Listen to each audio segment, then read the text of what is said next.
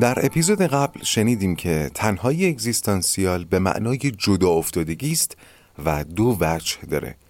جدا افتادگی از کائنات و جدا افتادگی از ابناع بشر. جدا افتادگی از ابناع بشر یعنی دره میان ما و دیگر ابناع بشر وجود داره که پر شدنی نیست و فرقی نمی‌کنه چقدر رابطه داشته باشیم. یا چه کیفیتی از روابط انسانی رو تجربه کنیم؟ این مقاک پابرجاست جدا افتادگی از کائنات هم یعنی جهان هیچ رابطه معناداری با ما نداره. و حالا اپیزود بعد.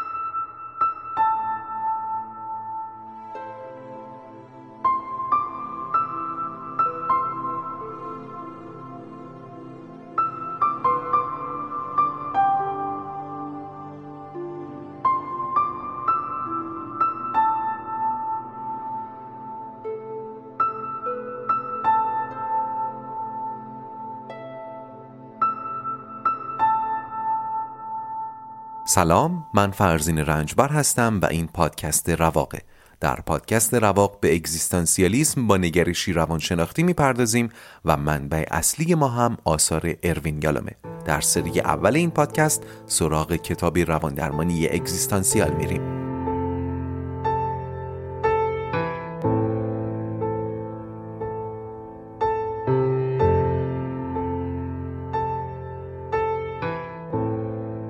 خوش اومدید به اپیزود 41 از پادکست رواق قرار شد در این اپیزود به رابطه سائق تنهایی با دو سائق مرگ و آزادی بپردازیم ولی قبلش لازمه باز کمی درباره محتوای اپیزود قبل توضیح بدم چون خیلی سوال برانگیز و محل اختلاف بود. مخصوصا اون جمله جهان هیچ ارتباط معناداری با ما نداره. خیلی ها اشاره کرده بودند که این گزاره رو پیش از این هم کشف کرده بودند و در مقابل خیلی ها اشاره کرده بودند که درست برعکس یعنی ارتباط معنادار جهان با خودشون رو چشیدن.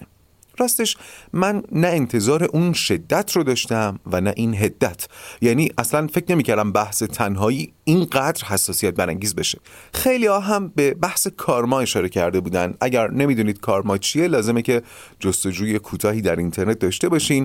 ولی به اختصار من بگم که کارما باوری است برگرفته از آین هندو که در آین بودیسم هم رد پاش پیدا میشه و به یک سازوکار جزا و پاداش طبیعی قائله. یعنی هر کاری که آدمی می‌کنه تأثیری در کائنات می‌گذاره و انعکاسش به خود او برمیگرده یا در این حیات یا در زندگی های بعد از این. خب چند تا نکته. اول اینکه من در رواق نظر خودم رو نمیگم و در واقع دارم نظریات اروین یالوم و به طبعش نگرش اگزیستانسیال رو بیان می‌کنم. و هر جا که نظر خودم رو بگم حتما قید می‌کنم که نظر نظر منه مثل خوابی که انتهای اپیزود قبل گفتم. دوم اینکه کار یالوم و باز به طبعش کار من صرفا بیانه. و این مخاطبه که در جایگاه پذیرش یا رد این نظرات قرار داره. الان که داره میشنوه یعنی خواسته که بشنوه. اگر خواست بهش فکر می‌کنه اگر خواست میپذیره و اگر هم نه قرار نیست با من یا آثار یالوم بجنگه با کمی اقماز اگر عمده نظرات مقابل نظر یالوم رو تحت لوای کارما جمع کنم اینطور می‌تونم بگم که کارما سازوکار دفاعی مردمانه گوش کنید مردمان چندین هزار سال پیشه. برای غلبه بر ترس از جدا افتادگی. یعنی چندین هزار سال پیش مردمانی در یک گوشه از زمین برای اینکه بر ترس از جدا افتادگی غلبه کنن آتش فشان رو اینطور معنی کردن. اپیزود آتش فشان رو معنی کن رو یادتونه؟ تبدیل کردن مجهولات به معلومات حتی از راه خرافه. یادتونه دیگه؟ حالا همون زمان یعنی همون زمانی که در یک گوشه از زمین مردمانی بحث کارما رو داشتن جا مینداختن و مدون می‌کردن. در یک جای دیگه از کره خاکی سازوکار دفاعی مردم برای غلبه بر ترس از جدا افتادگی این بود که مثلا قربانی بدن. آدم قربانی کنن دام قربانی کنن. یه جای دیگه برای غلبه بر این ترس قائل به ارواح خاصی می شدن مثلا روح جنگل روح دریا و چون اینان. از نظر روان درمانی اگزیستانسیال همونطور که گفتم اینها درست مثل همون ماجرای آتش فشان را معنی کنه. بشر چندین هزار سال پیش دنبال تعریف کردن پدیده ها بوده تا بتونه بر ترسش غلبه کنه. این نکته رو توجه کنید. همون زمان که هندوها این تعریف رو ارائه دادن تعریف های دیگری هم ارائه دادن ها مثلا بسیاری از بیماری ها رو حاصل حلول شیاطین در بدن می‌دونستن. این هم یک راه دیگه برای معنی کردن یک آتش فشان دیگه بوده. ولی من اگر یک پادکست بسازم و بگم که بیماری ها عمدتا ناشی از ورود میکروب به بدن انسانه خیلی بعیده کسی بیاد بگه که نه من خودم به شخصه تجربه کردم بیماری حاصل حلول شیاطین در بدن ماست. چرا؟ قطعا این اتفاق نمیافته دیگه. باورا که مال همون مردمانه چون میکروب رو میشه زیر میکروسکوپ دید. ولی تنها اگزیستانسیال رو نه. یه دلیل دیگه که باعث شده باور به کارما باقی بمونه برخلاف سازوکارهای دیگه مردمان چندین هزار سال پیش باقی بمونه و البته گسترش پیدا بکنه اینه که با ترس وجودی پیوند خورده. سازوکارهایی که با ترس وجودی پیوند خوردن نشون دادن که دیرپا هستن یعنی باقی میمونن. از قدیم بودن باقی موندن و احتمالا حالا حالا ها باقی میمونن. بشر هزاران سال پیش برای تمام پدیده ها تعریف ارائه می کرد تا مجهول رو به معلوم تبدیل کنه. ولی این تعاریف به مرور اعتبارشون رو از دست می‌دادن بجز اونهایی که با ترس های وجودی و سائق های چهارگانه پیوند داشتن. ولی گویا زمانه در حال ورق خوردنه که البته به گمان من از ابتدای هزاره سوم در اروپا و آمریکا زمانه ورق خورده. باری برگردیم به باور رابطه معنادار جهان با ما.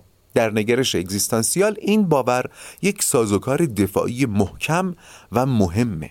سازوکار دفاعی غلبه بر استراب جدا افتادگی که یکی از وجوه استراب تنهایی. شما را ارجا میدم به زمانی که گالیله گفت زمین دور خورشید میچرخه و نه برعکس. اون موقع هم اگر داستان مد نظرتون باشه می‌دونید که کلی درد و خون ریزی داشت دیگه. ولی الان برای ما این اختلاف نظر خنده داره. من نمی‌خوام پیش بینی کنم ولی فکر می‌کنم احتمالش زیاده که مردمان 100 سال دیگه 200 سال دیگه به این باور امروز ما و این باور چند هزار ساله پیشینیان خودشون با همین موضع نظر کنن. یه نکته دیگه این که اون گزاره محل اختلاف یعنی جهان با ما ارتباط معناداری نداره نباید حمله بر این بشه که جهان هیچ قانونی نداره. نه جهان قانون داره ولی این قوانین از جنس شعور اون شعوری که مد نظر ماست نیستن. قوانین فیزیک، شیمی، ریاضی، کوانتوم یعنی شما هر جای زمین یک شیعی رو از ارتفاع رها کنید به پایین سقوط می‌کنه. خب این که قانونه یعنی یک پیش بینی پذیری داره جهان ولی اون پیش بینی پذیری از جنس علوم محض ریاضی فیزیک شیمی کوانتوم امثال اینها. خب اینجا فرصت خوبیه تا من گریزی به یک مسئله مورد سوال دیگه بزنم. اون هم اخلاقه. خیلی ها اظهار شگفتی یا شاید بشه گفت نگرانی کرده بودن از اینکه اگر ما قائل به رابطه معنادار جهان با خودمون نباشیم اخلاق ممکنه متزلزل بشه. خب ببینید این بخش رو مجبورم خودم اضافه کنم. هر جهان بینی باید زیل خودش اخلاق رو هم تعریف کنه. یعنی اصول اخلاقی خودش رو و باز تعریف خودش رو از اخلاق ارائه بده. حالا ادیان آسمانی به کنار. اول من یه گریز به کارما بزنم بعد به اخلاق برمیگردم. باورهای مثل کارما یه ویژگی جالب دارن و اون اینه که می‌تونن از متن خودشون جدا بشن و با باورها و عقاید دیگه راحت پیوند برقرار کنن. یعنی یه مسیحی می‌تونه راحت به کارما هم اعتقاد داشته باشه بدون اینکه از دین خودش ملحد بشه. ولی اگر به چند خدایی هندویسم معتقد بشه ملحد شده دیگه از مسیحیت. این استقبال از کارما علاوه بر اون جنبه سازوکار دفاعی که گفتم این وجه مهم دیگه هم داره که پیوند می‌خوره به اخلاق. و اون هم زمانت اخلاقه. زمانت اخلاق. یعنی چی؟ یعنی خیلی بر این عقیدن که انسان برای اخلاقی زیستن نیاز به زامن داره.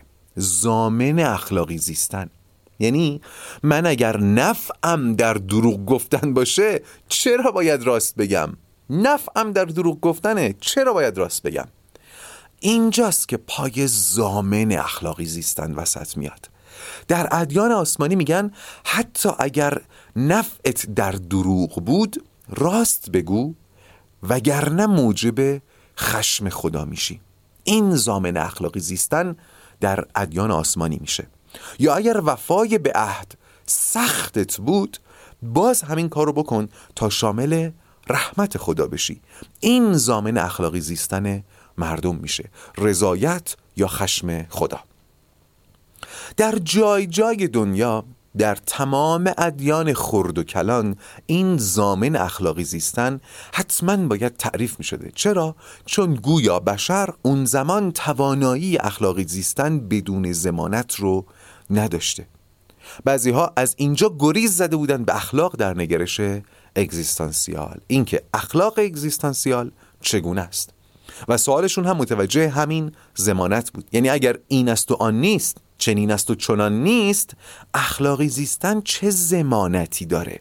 چرا اگر کائنات قرار نیست عقوبتی متوجه من بکنه چرا باید اخلاقی بزیم خب اول اینکه بحث فلسفه اخلاق بحث علاهده است بحث جداگانه است و در این پادکست نمی گنجه. ولی اگر بخوام یک جمله بگم اینه اخلاق و امور اخلاقی در نگرش اگزیستانسیال هم با تقریب خیلی زیادی همون هایی که الان می‌شناسیم. تفاوت اخلاق اگزیستانسیالیستی با مثلا اخلاق مسیحی بیشتر در چرایی اونهاست نه در چگونگیشون. هر نگرشی باید به این سوال پاسخ بده که مثلا چرا باید راستگو باشیم؟ اخلاق مسیحی میگه برای اینکه خدا رو خوشنود کنیم. اخلاق هندویی میگه برای اینکه در زندگی بعدی ترقی کنیم. اخلاق اگزیستانسیالیستی جواب دیگه ای داره که گفتم در این مقال نمی گنجه. نکته آخر این که اینقدر گزاره جهان با ما ارتباط معناداری ندارد. انقدر این گزاره حساسیت برانگیز بود که گزاره دیگه به کلی مقفول موند. اینکه ما باید با جهان ارتباط معنادار برقرار کنیم. اینو از من بپذیرید. این میزان از حساسیت رو گزاره اول و بیتوجهی به گزاره دوم نشونه است. معنی داره. نمی‌تونه بی معنی باشه.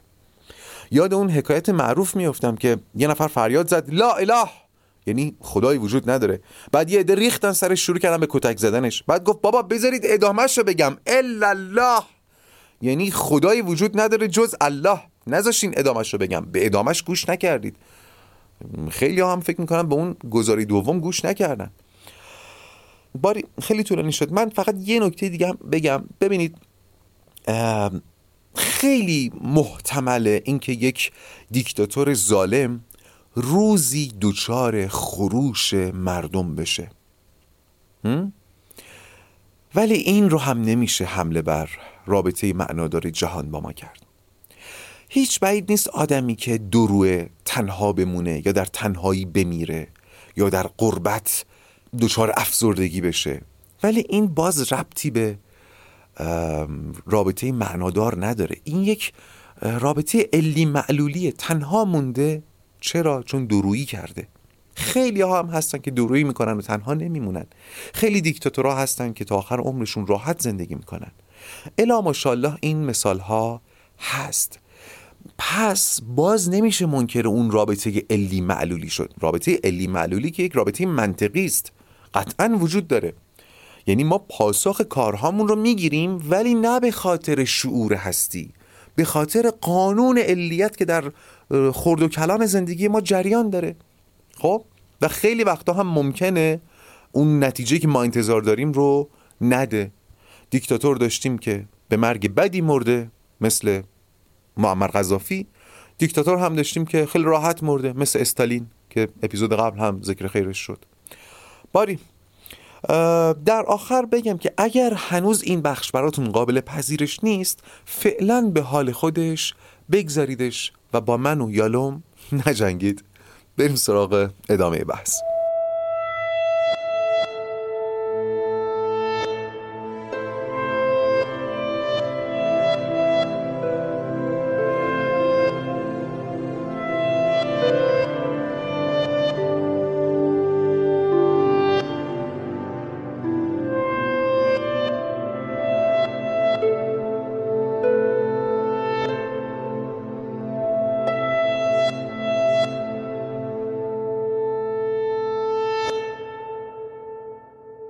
درباره ارتباط سائق تنهایی با سائق مرگ. یالا میگه آگاهی از مرگ من. آگاهی از مرگ من حاوی معنای عمیقی از تنهایی. مرگ من. میگه هیچکی نمی‌تونه به جای کسی بمیره یا در مرگ کسی او رو همراهی کنه. این به جای کسی مردن رو با به جای کسی به کام مرگ رفتن اشتباه نکنید من خیلی دیگه درگیر واژه ها نمیشم و طبیعتا بخشی از بار فهم معنا با شماست. اگر کسی به جای کسی به کام مرگ بره مرگ نفر دوم باز سر جاشه بالاخره میمیره. اون مرگی که بالاخره می‌رسه ما رو از تمام هستی جدا می‌کنه و آگاهی از این واقعیت متضمن معنای تنهایی است. این ترس بدوی رو از ابتدای تاریخ داشتیم و الان هم داریم. زمان قدیم مثلا در مصر باستان وقتی یک نجیب زاده میمرد همراهش خدمتکارانش رو هم دفن می‌کردن. این کار ممکنه برای این بوده باشه که در جهان بعد از مرگ همراهیش کنن. ولی ممکنه برای غلبه بر ترس تنهایی ملازم مرگ هم بوده باشه. ترس تنهایی ملازم مرگ. حتی در بعضی فرهنگ ها زن متوفا رو باهاش دفن می‌کردن. یالا میگه در بعضی فرهنگ های قدیم خودکشی های دست جمعی هم برای غلبه بر ترس تنهایی ملازم مرگ بوده. یعنی چی؟ تصور کنید زمانی رو که دشمن از دروازه های شهر عبور کرده بعد از یک محاصره طولانی و داره می‌کشه و به سمت قلعه میاد. محل اختفای بزرگان و نجبا. ساکنان قلعه می‌دونن که با رسیدن دشمن مرگ دردناک و احتمالا خفتناکی در انتظارشونه. چاره چیه؟ خودکشی. اما ترس تنهایی ملازم مرگ بزرگترین مانع خودکشیه. برای این کار چی کار می‌کردن؟ خودکشی دست جمعی. بهش فکر کنید. حالا که بحث تاریخ پیش اومد و اگر به تاریخ و مباحث تاریخی علاقه من دید و احیانا پادکست پاراگراف رو. تا الان نشنیدید توصیه اکید من به شما شنیدن پادکست پاراگرافه که علیرضا بنیجانی زحمت تهیه اون رو می‌کشه و من هم یکی از شنوندگان پروپا قرصشم باری یالا اینجا بخشی از داستان قرون وسطایی رو نقل می‌کنه به نام بنی آدم. ماجرا از این قراره که روزی ملک الموت به دیدن بنی آدم میاد و بهش خبر میده که مرگش نزدیکه. بنی آدم اول کلی عجز و لابه می‌کنه که ملک الموت دست از سرش برداره ولی اصرارش فایده ای نداره و ملک الموت میگه هیچ انسانی نمی‌تونه از مرگ فرار کنه. پس بنی آدم از ملک الموت می‌خواد که بهش مهلت بده تا برای خودش همراهی در این سفر پیدا کنه. همونطور که بنی آدم اسم عامه شخصیت اول داستان اسمش بنی آدمه. بنی آدم هم اسم عامه دیگه. شخصیت های دیگه داستان هم به همین شکل اسامیشون عامه. بنی آدم میره پیش آقای قمخیش میگه آقای قمخیش مرگ من نزدیکه ولی از تنها رفتن میترسم. میشه منو همراهی کنی؟ آقای قمخیش هم بهانه میاره که نه من مشکل دارم مریضم زنم پا به ماهه و خلاصه میپیچونه.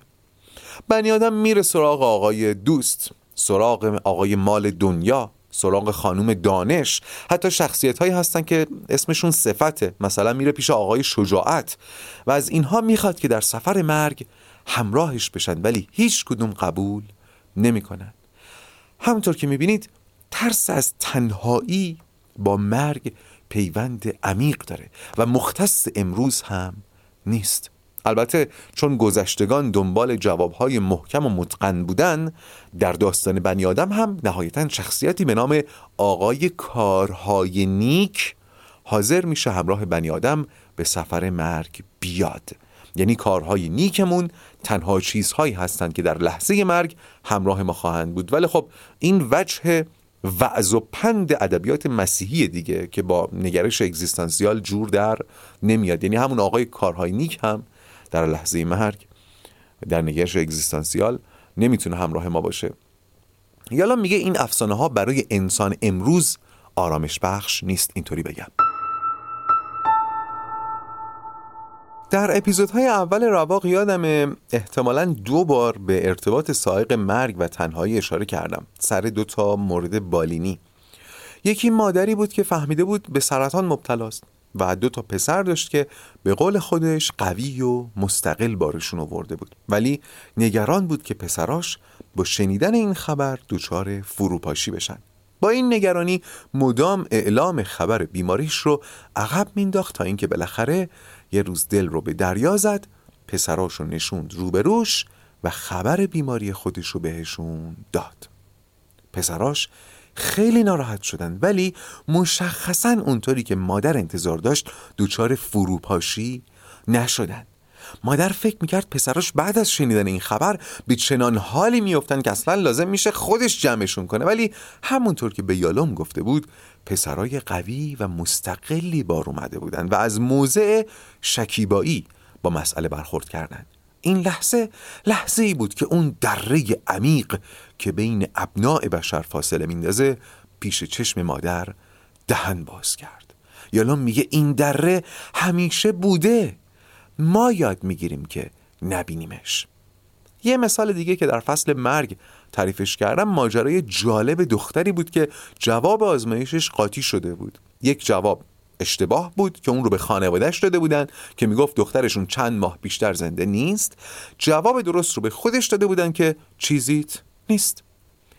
بعد از گذشت چند ماه وقتی این اشتباه مشخص شد ناگهان مقاک تنهایی اگزیستانسیال اون دره تنهایی پیش چشم دختر نمایان شد. این چند ماه خانوادش با فرض اینکه دخترشون به زودی میمیره از هم نپاشیده بود. دختر شاید در ذهنش انتظار داشت زمین و زمان به هم بریزه. خانواده از فرط رنج به قباری تبدیل بشه و به دست باد بیفته. انتظار داشت همه چی یه جوری بشه که انگار آخر و زمان رسیده ولی ما با مرگ به تنهایی مواجه میشیم. و این نقطه تلاقی مرگ و تنهایی است. اینو هم خودم اضافه می‌کنم که پیوستگی و در همتنیدگی مرگ و تنهایی خیلی بیشتر از اینه. وقتی هر دو فهم بشن دیگه تقریبا نمیشه مرزی بینشون قائل شد. یعنی چی؟ خیلی رو دیدم که میگن بعد از آشنایی با نگرش اگزیستانسیال حالا یا بعد از شنیدن رواق یا بعد از خوندن آثار یالوم یا فیلسوفان اگزیستانسیال پدیده ها رو جور دیگه ای می‌بینن. این جور دیگر دیدن از یک آگاهی میاد. یعنی یالوم نیامد به همون بگه که اینجوری ببینید و اونجوری نبینید. ولی وقتی این معنا رو منتقل کرد ما خود به خود تونستیم آن جور دیگر رو هم ببینیم. اون جوری که یالوم می‌بینه ببینیم. حرفم اینه من الان دیگه نمی‌تونم بیش از این درباره پیوستگی مرگ و تنهایی بگم.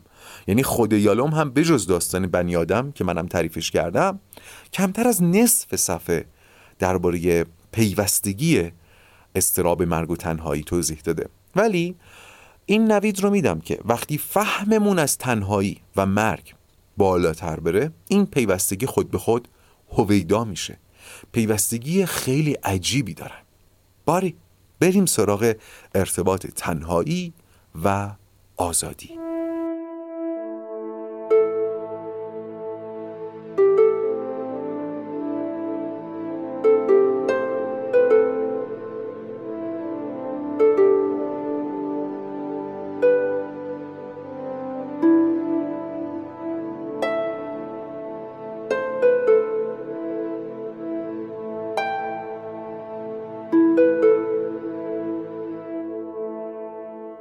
درباره ارتباط تنهایی و آزادی.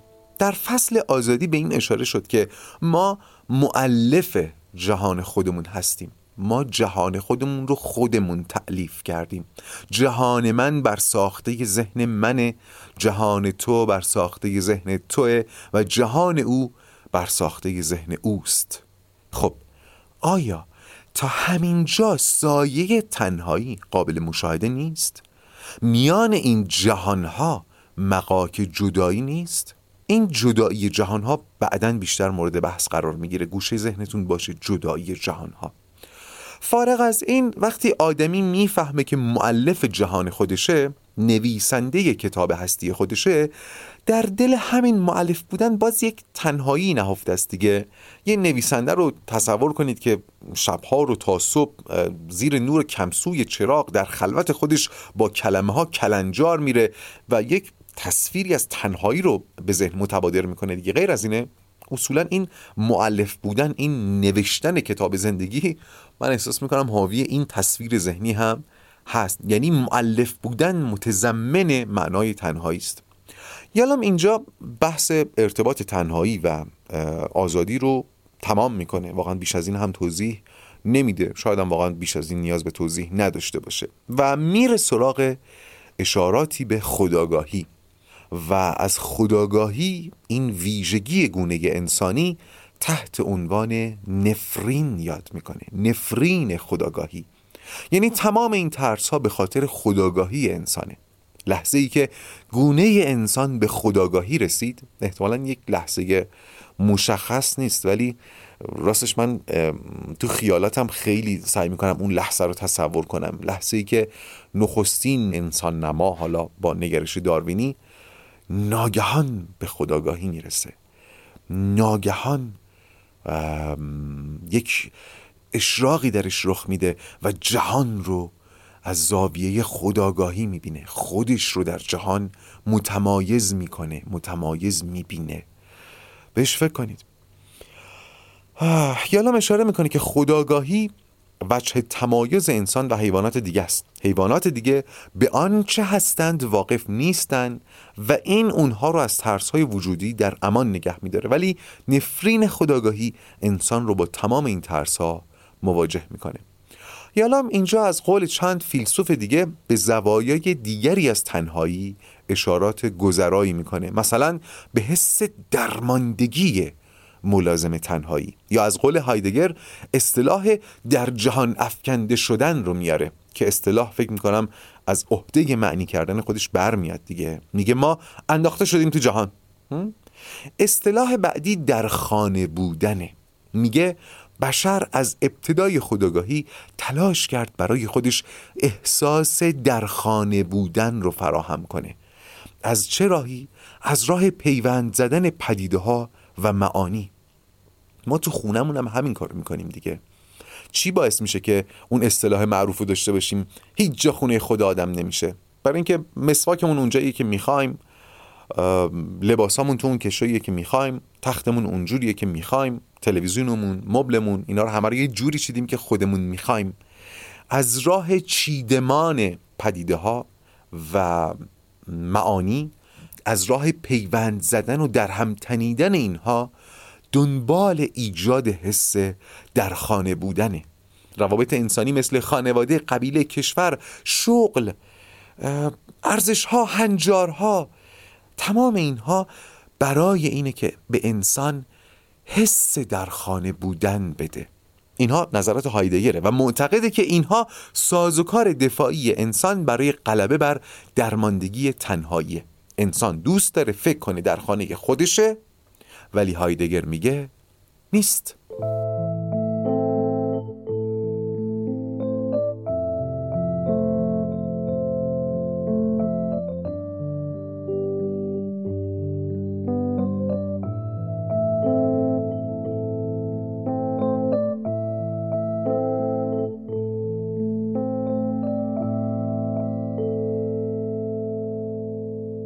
نکته که باید بهش اشاره کنم اینه که منظور این نیست که حالا که فهمیدیم اینا ساز و کاره باید از بین ببریمشون. حالا که فهمیدیم خانواده از ابتدای بشر سازوکار دفاعی غلبه بر فلان ترس بوده قرار نیست از بین ببریمشون. حیات بشر با این سازوکارها بوده که ادامه پیدا کرده. و اگر اینها نبودن ما هم الان نبودیم. گوش کنید. گوش کنید. حرف اینه که بشر امروز نیاز به باز تعریف اینها داره. کار فلسفه در هر برهه زمانی باز تعریف پدیده ها و معانی بوده. همونطور که مثلا مارکس از راه باز تعریف پدیده کار جهان رو تکون داد. اومد کار رو یک جور دیگه تعریف کرد. نگفت کار نکنیم. یا خیلی نپرداخت به اینکه چطور کار بکنیم. بیشتر حرفش این بود که کار بکنیم ولی با این معنای جدید. هایدگر، شوپنهاور، نیچه و فلاسفه بزرگ متأخر دیگری متوجه شده بودند که با رشد فکری نوع بشر دیگه اندیشه هاش هم کم کم نیاز به پوستندازی خواهد داشت. این پوستندازی رو اگر بتونید تو ذهنتون خوب مجسم کنید خیلی گویاست. کما اینکه من در اپیزودهای اول فصل آزادی یادم اشاره کردم که یالوم میگه اگر فروید الان زنده می‌شد گوش کنید نمی‌دونست با مراجعان من باید چی کار کنه. نمی‌دونست. چرا؟ چون استراب های جدیدی داره در مردم نمایان میشه. وقتی من اصرار می‌کنم که این نگرش مال کسانیه که فرزند زمانه اکنون هستن منظورم همینه. تعارف نداریم. هنوز خیلی ها در جامعه ما و در تمام دنیا هستن که فرزند زمانه اکنون نیستن. فرزند زمانه ای که نیچه نوید آمدنش رو می‌داد. مخصوصا کسانی که اسپیناف اول رو شنیدن می‌دونن چی میگم. در واقع باید نیاز به پوست اندازی در نگرش حس بشه. باید از نگرش های قبلی به تنگ آمده باشی تا بتونی یک نگرش جدید رو بپذیری. در واقع هایدگر پیش بینی می‌کرد نیچه پیش بینی می‌کرد شوپنهاور پیش بینی می‌کرد که به زودی پدیده هایی که سالهای سال قرنها و هزاران سال کارکرد خاصی داشتند تحت یک معنایی به زودی با اون معنا دیگه نمی‌تونن کار کرد داشته باشن. مثلا خانواده. ما می‌بینیم که ظرف 20 سال گذشته چقدر نهاد خانواده چقدر تغییر کرده. یا مثلا پدیده مثل پا به سن گذاشتن. یادم در اپیزودهای اول رواق هم به این مسئله اشاره کردم توی ماجرای اون رقص کردی که گفتم انسان ها با بالا رفتن سنشون یک سری امتیازها می‌گرفتن. چرا؟ برای اینکه یک سری امتیازها رو خود به خود از دست می‌دادن. ولی همین پدیده که پا به سن گذاشتن امروزه معناش دگرگون شده. باز من توصیه می‌کنم شما رو به شنیدن اپیزود هشتم پادکست رادیو مرز که درباره پا به سن گذاشتنه اون اپیزود رو بشنوید تا ببینید حتی مقوله پیری داره مفهومش عوض میشه. مفهوم همه چی داره عوض میشه. ذهنها نیاز به پوستندازی دارن.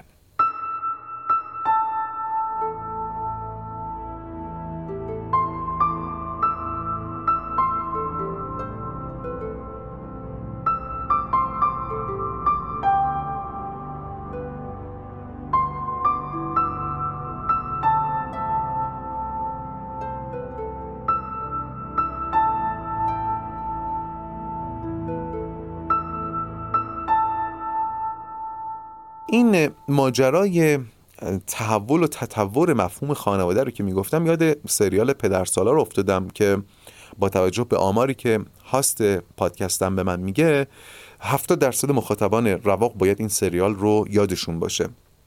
یه زمانی خیلی در ایران مورد توجه قرار گرفته بود و دقیقا به همین پوستندازی اشاره می‌کرد.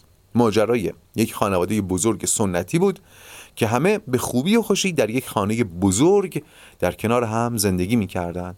یعنی هر پسری که ازدواج می‌کرد دست زنش رو می‌گرفت می‌برد توی یکی از اتاقای این خونه بزرگ. هر دختری که ازدواج می‌کرد دست شوهرش رو می‌گرفت می‌برد توی یکی از این اتاقها با هم زندگی می‌کردن تا جایی که کوچکترین پسر خانواده ازدواج کرد و عروس جدید بنای استقلال گذاشت. و نظم سابق از هم پاشید و خانواده معناش را از دست داد و مخاطب ایرانی اون بره رو در بهت و تعجب و شاید خشم فرو برد. یالام همینجا به موضوع مهمی اشاره می‌کنه.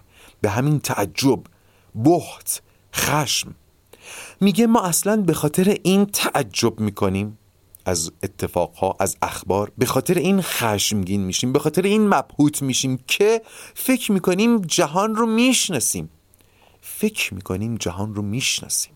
از راه تعریف کردن هنجار و معنی کردن پدیده ها فکر می‌کنیم بهش مسلط شدیم می‌تونیم پیش بینیش کنیم. در زمان ضبط این اپیزود آمریکا درگیر جنبش ضد نجات پرستیه که در دنباله مرگ دردناک جورج فلوید یک سیاه پوست آمریکایی شکل گرفته. اون هم به دست پلیس که موجب تعجب خشم و بحت تمام مردم شده. و واقعا من آرزو می‌کنم کاش تصاویر این اتفاق رو ندیده بودم. خیلی پشیمونم از اینکه این تصاویر رو دیدم. یالام میگه اگر مردم بشنون یه نفر راه افتاده تو مدرسه و کلی بچه رو کشته تعجب می‌کنن عصبانی میشن یا میترسن و این به خاطر اینه که فکر می‌کنن جهان گوش کنید نباید اینطور باشه. جهان اجازه نداره اینطور باشه.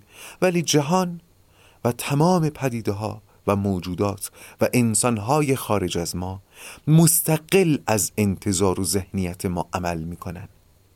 این بحث همین که الان شنیدید پایه یکی از اساسی ترین و مهمترین راهبردهای زندگی اصیل در نگرش اگزیستانسیاله و مشخصا گوش کنید اگر کسی از این قسمت اینطور برداشت کنه که اگزیستانسیالیسم اخلاق گریزی رو مجاز می‌دونه یا تایید می‌کنه صد درصد در اشتباهه و مسئول برداشتش خودشه. هر گونه خشونتی در هر جای جهان با هر عنوانی با هر هدفی قطعا محکومه. و من بهتون اطمینان میدم که نگرش اگزیستانسیال بیشترین زاویه رو با پدیده خشونت داره. بسیار خوب بذارید در پایان این اپیزود آرزو کنم. آرزوی جهانی آری از خشونت و تبعیض. و بذارید این پایان اپیزود 41 از پادکست رواق باشه و حالا بدرود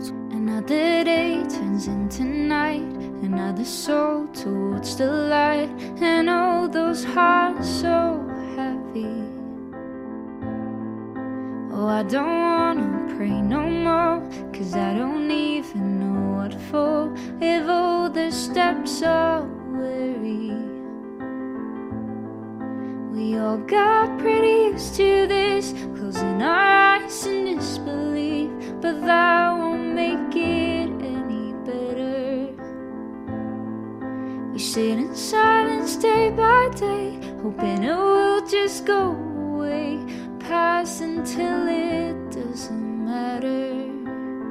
But I, I us to change. I want us to say their names. Think of it as a mistake, or else I can't breathe. I want us to feel their pain. Cause after all, we're the same. I want us to care, or else I can't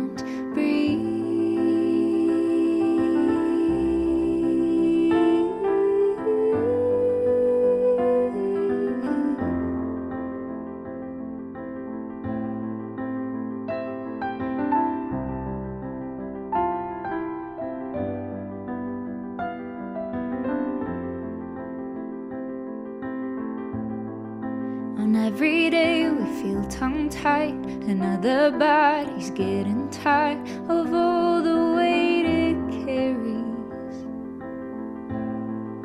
And I was raised to give my all, stand up tall in case you fall. But this is getting scary. Cause we all got pretty used to this, closing our eyes in disbelief. But that won't make it any better. Sit in silence day by day, hoping it will just go away, pass until it doesn't matter. But I, I want us to change. I want us to say their names. Think of it as a mistake, or else I can't breathe. I want you to feel their pain. Cause after all, we're the same. I want you to care, or else I.